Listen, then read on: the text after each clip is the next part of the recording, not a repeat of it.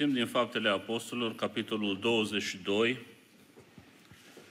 primele trei versete, apoi versetul 14 și versetul 15 și pe urmă de la versetul 21 până la versetul 26 inclusiv.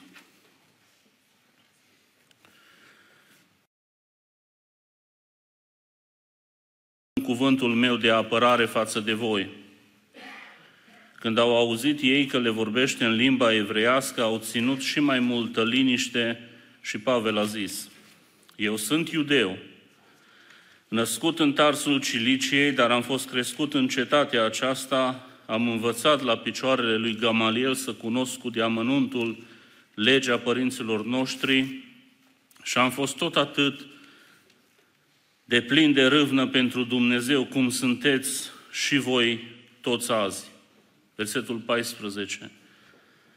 El, Anania, mi-a zis, Dumnezeul părinților noștri te-a ales să cunoști voia Lui, ca să vezi pe cel neprihănit și să auzi cuvinte din gura Lui, căci îi vei fi martor față de toți oamenii pentru lucrurile pe care le-ai văzut și auzit. Versetul 21. Atunci el, Domnul, mi-a zis, du-te căci te voi trimite departe la neamuri. Ei l-au ascultat până la cuvântul acesta, dar atunci și-au ridicat glasul și au zis, ia de pe pământ pe un astfel de om nu este vrednic să trăiască. Și scoteau strigăte, își aruncau hainele și zvârleau cu țărână în văzduh. Capitanul a poruncit să ducă pe Pavel în cetățuie și să-l cerceteze bătându-l cu biciul, ca să afle din ce pricină strigau așa împotriva lui. Pe când îl legau cu curele, Pavel a zis sutașului care era de față, Vă este îngăduit să bateți pe un roman care nu este osândit? La auzul acestor cuvinte, sutașul s-a dus să dea de știre capitanului și i-a zis, ce ai de gând să faci? Omul acesta este cetățean roman. Amin. Vă rog să ocupați locurile.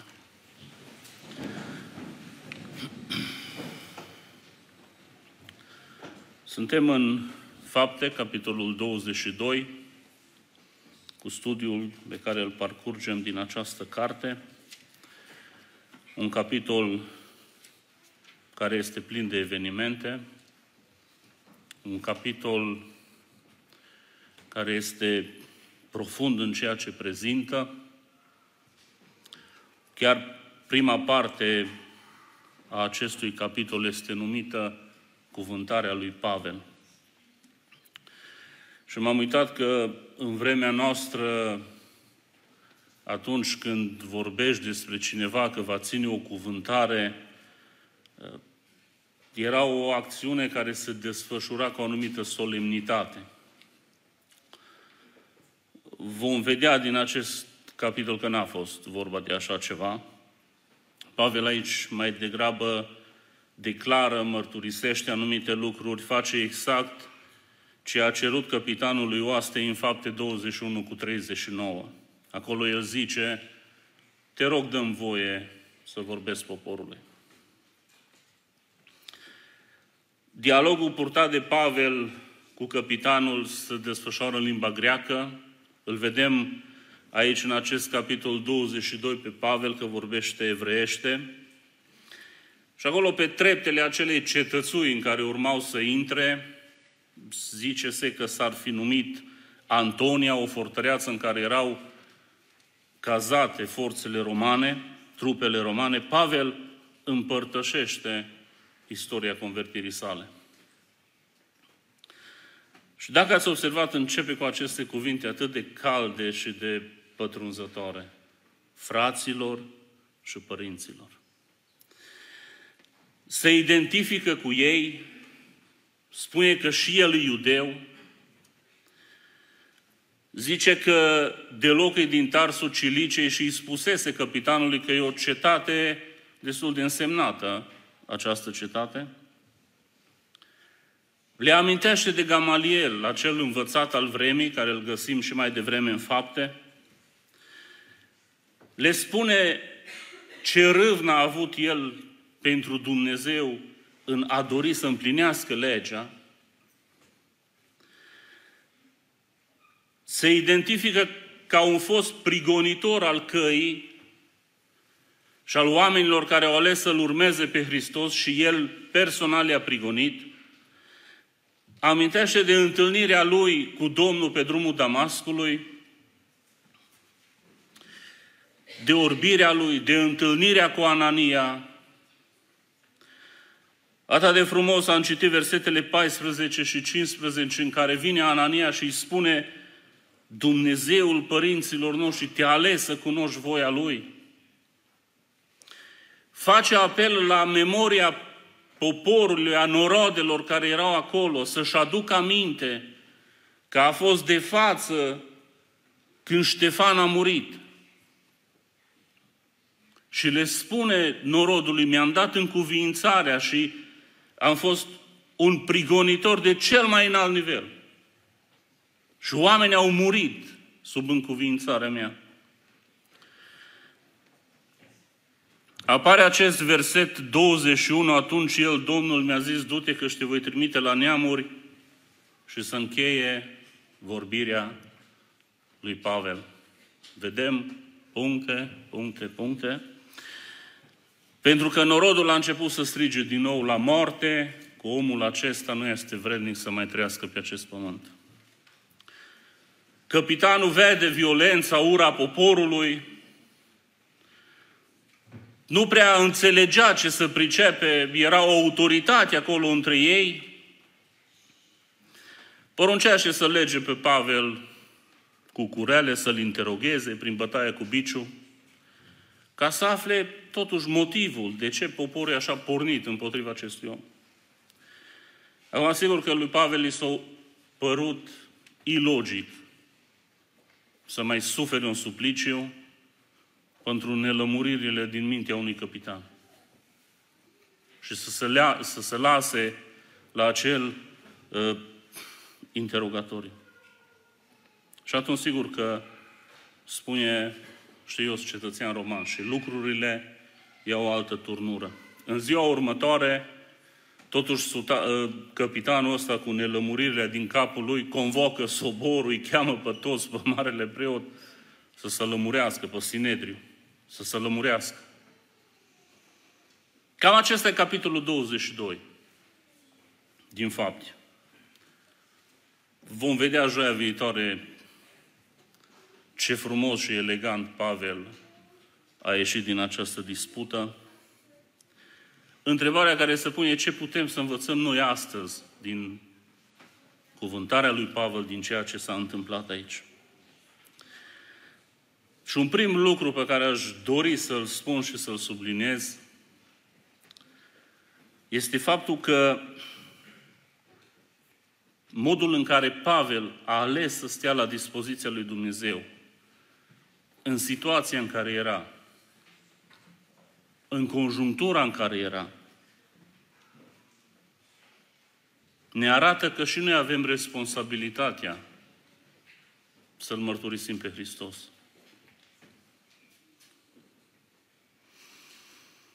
Și de ce am spus că vorbirea lui Pavel nu a fost ceva solemn? Mi-ar place să cred. Dacă citim numai primele 21 de versete, cuvântarea lui Pavel, Pavel începe fraților și părinților. Și am crede că a fost un om pus într-un loc frumos și toți îl ascultau. Nici vorbă de așa ceva a fost scos afară din templu cu forța și ușile s-au trântit în spatele lui și au închis templu. Au scos răul acela afară. A fost bătut în așa hal de către norod și într-un mod atât de brutal încât au voit prin bătaia lor să-l omoare. Știți că acolo nu a fost o tragere de perciun sau două palme după cap, mă fi cu minte, nici vorbă de așa ceva. Fapte 21, versetul 31 și 32. Te rog să afișez. Fapte 21, versetul 31 și versetul 32. Pe când încercau să-l omoare, S-a dus vestea la capitanul oastei și tot Ierusalimul s-a tulburat. Acesta a luat de îndată ostaș, sutaș, a alergat la ei. Când au văzut pe capitan și pe ostaș, au încetat să mai bată pe Pavel. Pavel acolo a suferit o bătaie care să termina cu moartea lui. Așa aș vrea să-l vedem pe Pavel ținând această cuvântare. Spune cuvântul lui Dumnezeu că a fost legat cu două lanțuri. Nu cu unul, cu două lanțuri. A fost escortat de ostași, norodul era întărâtat, îi îmbulzeau, se țineau după el și strigau la moarte cu el. Și sta acolo pe acele trepte, înaintea acelei fortărețe, legat cu două lanțuri, bătut aproape să fie omorât, și le spune ceea ce v-am relatat la început. Să ai puterea după ce te scot din templu, după ce te bat cu dorința de a te omorâ, după ce te leagă în lanțuri, după ce ești luat de autoritatea acelei vremi și ești dus ca să mai fii interogat, să vezi ce ai făcut. Să ai puterea să stai înaintea celor oameni și să le spui, fraților și părinților, care dintre noi în anul 2023 am avea parte de o astfel de împotrivire dacă am vrea să-L mărturisim pe Hristos la cineva?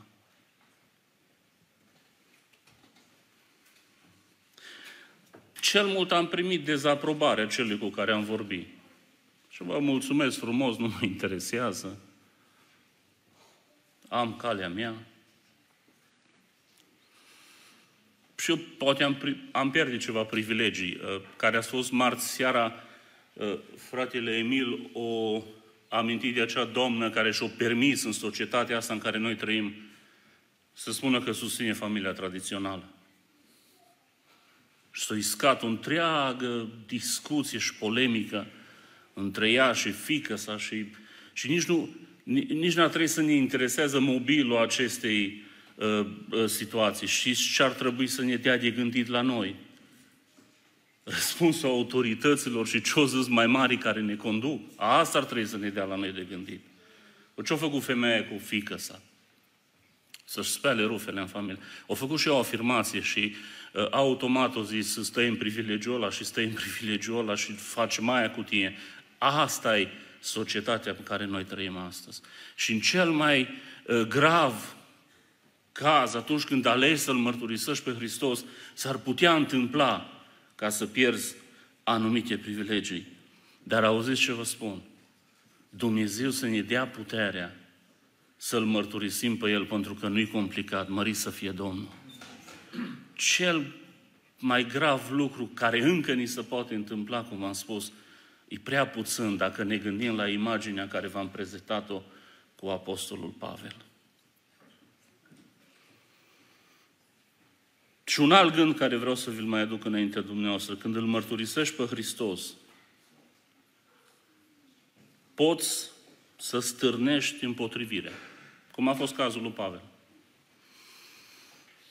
Dar poți stârni și dorință ca cei din jurul tău să asculte despre Hristos. V-ați gândit la lucrul acesta? Și ce ne oprea și de multe ori în a-L mărturisi pe Hristos? Întrebarea dacă sunt refuzat.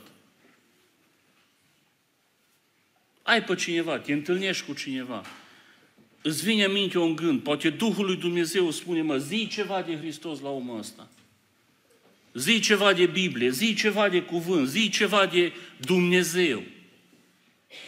Începe cu, păi avem rugăciunea domnească.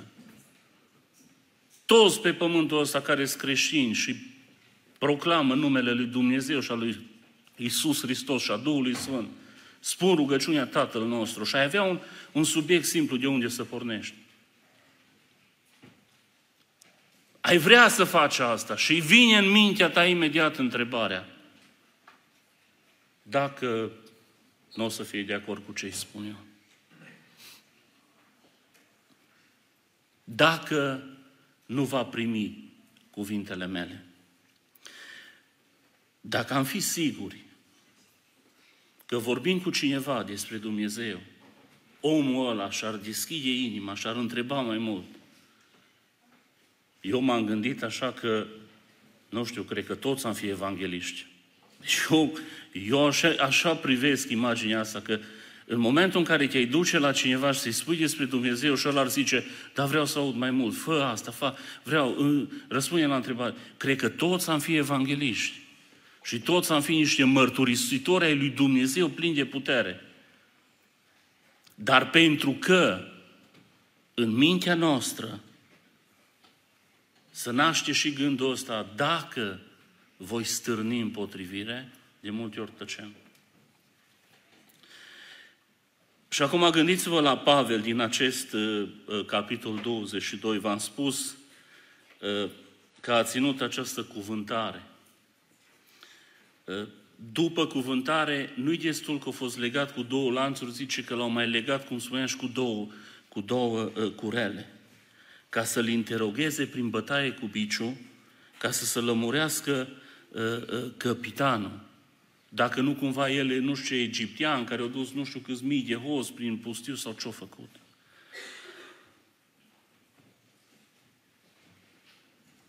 Cred că Pavel putea să se gândească, mă, la câtă împotrivire am suferit din templu și până afară pe treptele cetățuiei astea, păi nu mai are rost să le spun nimic. Nu mai are rost să mă mai complic și să-i cer și la capitanul ăsta care îl văd că nu prea înțelege nimic, ce să-i mai cer și la asta? Și Pavel să fi zis, auzi, știți ceva, îți cetățean roman, nu prea comportați-vă frumos cu mine, vedeți-vă de treabă și lăsați-mă în pace. Dar Pavel nu a făcut asta.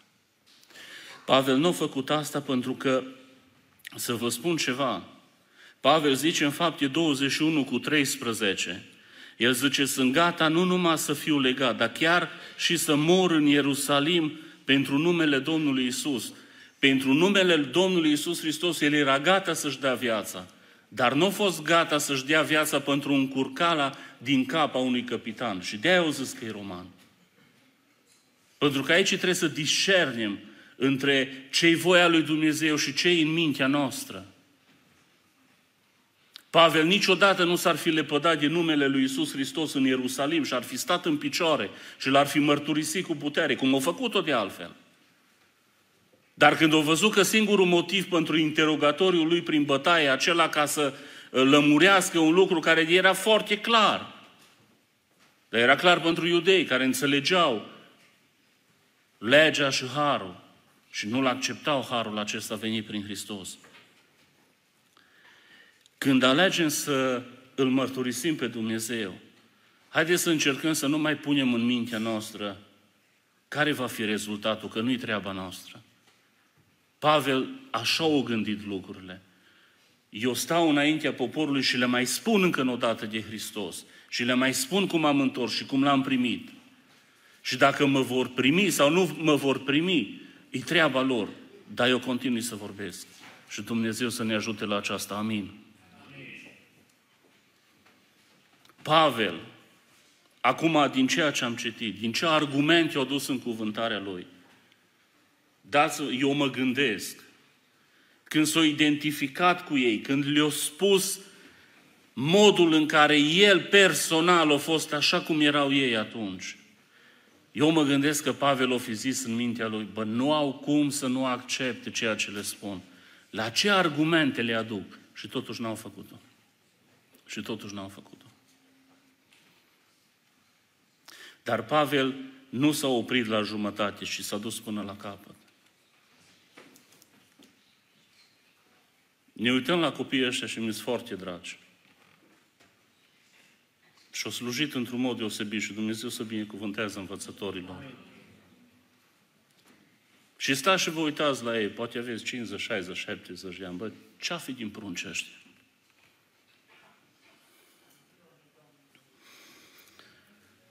Fica mea cea mică, uh, Emima, s-a dus la liceu anul ăsta. Uh, în familie a rămas cea mică. Și acum are 16 ani și Dar e totuși cea mică că e ultima. Și am zis, fată, te duci la liceu. Dar, mai ei mai ies tinerii. La un suc, la o limonadă, la o pizza. Am zis, e ok să ieși și tu. Te duci cu colegii tăi, cu prietenele tale, cu colegele tale. Bă, dar nu te duci în locuri care, din punctul de vedere al trăirii noastre, nu sunt ok. Nu te prim în baruri, în huburi, în nu știu ce localuri, nu, vrei să mânci ceva, tu te... O, dau nume, dar nu știu unde măr pocăiți, da. Eu mai zic și sorusa cea mare, că știa și ea de la colegii ce au avut. Cam pe unde măr tinerii, în ce baruri mărg în vremea asta. Prima zi când s-au dus la liceu, colegii, hai să ieșim. Și au vrut să meargă într-un local de la care pentru ei mai era cu X. Și normal că a apărut întrebarea, mă, dintre toți asta nu vine. ce cu ea? Și îți putea zice că Emima mă dore capul, am ceva cu mama și cu tata, nu pot. A Emima le că e pocăită, că umblă la Pentecostal, la biserică și că nu cade cu principiile ei de viață să se ducă nu știu ce bar. Păi că zâmbiți, dar și ce s-a întâmplat? Nu a trecut mult și a venit o colegă lea și eu zis, auzi, da, tu ești de aia. Nu știu, la noi nu ne-ar cădea bine să vină cineva de vârsta mea să mă întreabă, tu ești de ăla? Dar ce obiect? ce om? O ales să-și mărturisească că calei, cărarea ei, indiferent de consecințe. Și consecințele au fost pe minus atunci. Dar știți ce s-a întâmplat? Mărit să fie Domnul. Știți ce s-a întâmplat? Un lucru extraordinar. Săptămâna, săptămâna trecută vine la mine și zice, tati, a venit o fată din liceu la mine. Și au zis că vrea să se pocăiască. Așa au abordat, zice, vreau să mă pocăiesc. Ce, uh, nu știu la ce biserică să mă duc, n-am Biblie, nu știu ce să fac. Dar eu au auzit de pocăiți și vrea să pocăiască. Ei mi mai așa arătat programele noastre de pe net, că acum copiii ăștia sunt aș cu telefoanele, cu astea. Eu zic că sunt programe de tineret, au vorbit cu ea. Și au venit și mi-au zis mie, și semima. Îți aduc o Biblie extraordinară să-i duci la fata asta. S-a dus eu dat Biblia și fata i-a mulțumit frumos și o strâns-o în brațe. Și vie să poate întâmpla ca să-ți mărturisești cărarea pe care o umbli tu și să stârnești împotrivire. Dar în același timp poate să treacă timpul și să vezi Harul lui Dumnezeu lucrând. De ar trebui să nu ne împiedice când simțim că Dumnezeu aduce pe cineva în cadrul nostru și ne forțează să ne mărturisim credința noastră, să nu ne fie greu și să nu zicem, a, păi ce zice sau ce face. Nu-i treaba noastră, e treaba Duhului Sfânt care poate să conștientizeze omul sau dacă omul e împietrit, îl lasă așa până la o altă situație. Și astăzi o venit Emim acasă și o zis, colega mea de bancă mi-a spus să-i duc o Biblie. Și încă o colegă din clasă o să-i duc o Biblie. Și am zis, Mima, vin acasă și îți comand două Biblii de pe net și mergi și le duci. Nu suntem așa sărași ca pocăiți să nu avem bani de două Biblii, vă spun eu. Sau de o Biblie. 20, 30, 40 de lei. Nu suntem așa săraci. În anul 2023 să vină tineri la 16 ani să că, domnule, eu n-am Biblie acasă. Și uitați că se poate. Se poate. Ne cheamă Dumnezeu să fim lumini. De ce v-am zis lucrul ăsta? Eu personal mă lupt cu treaba asta. Mă, n-are rost să-i spun, n-are rost să-i spun. Dar nu-i treaba mea. Treaba mea, dacă mă uit în capitolul acesta, văd un om chemat de Dumnezeu ca să facă lucrarea lui Dumnezeu. Un om care nu a calculat dacă va fi pe minus sau dacă va fi pe plus când a fost vorba de Evanghelie. Un om care a ales să țină sus cuvântul vieții și să-L mărturisească pe Hristos în niște condiții extrem de grele și între condiții extrem de dificile, dar nu s-o dat înapoi. Oare ce scuză avem noi? Oare cum stăm noi înaintea lui Dumnezeu și ne gândim ce fac eu pentru El? Am eu această atitudine în viața asta pe care o trăiesc acum. Păi dacă Dumnezeu mi-aduce pe cineva în față, hai să-i spun de Dumnezeu. Și să nu mă interesează dacă va fi în stânga sau dacă va fi în dreapta. Pentru că asta ține numai de ceea ce vrea Dumnezeu să se întâmple. Și Dumnezeu să fie binecuvântat și lăudat. Vreau să închei cu copiii ăștia. Copiii ăștia acum desenează și povestesc și surorile noastre încearcă să-i estompeze. Dar copiii ăștia vor crește. Și pruncii ăștia vor ține lumina Evangheliei în lumea de afară. Că învață acum despre un Hristos viu în viața lor, ajung la o vârstă la care îl vor mărturisi și Dumnezeu va lucra până ei. Și așa ca biserică să nu ne fie greu să iubim. Nu, nu mi-o străca predica, iubesc maxim. Și mă bucur de ei. Și să vină ei să laude pe Domnul să ne încurce pe toți. Și să-i apreciem și să ne rugăm pentru ei. Școala duminicală e o școală, e, e o lucrare extraordinară. Acum, surorile ar zice, e și grea, dar e și frumos. E și grea, dar e și frumoasă. Dumnezeu să ne binecuvântează pe toți. Amin. Cântăm o cântare.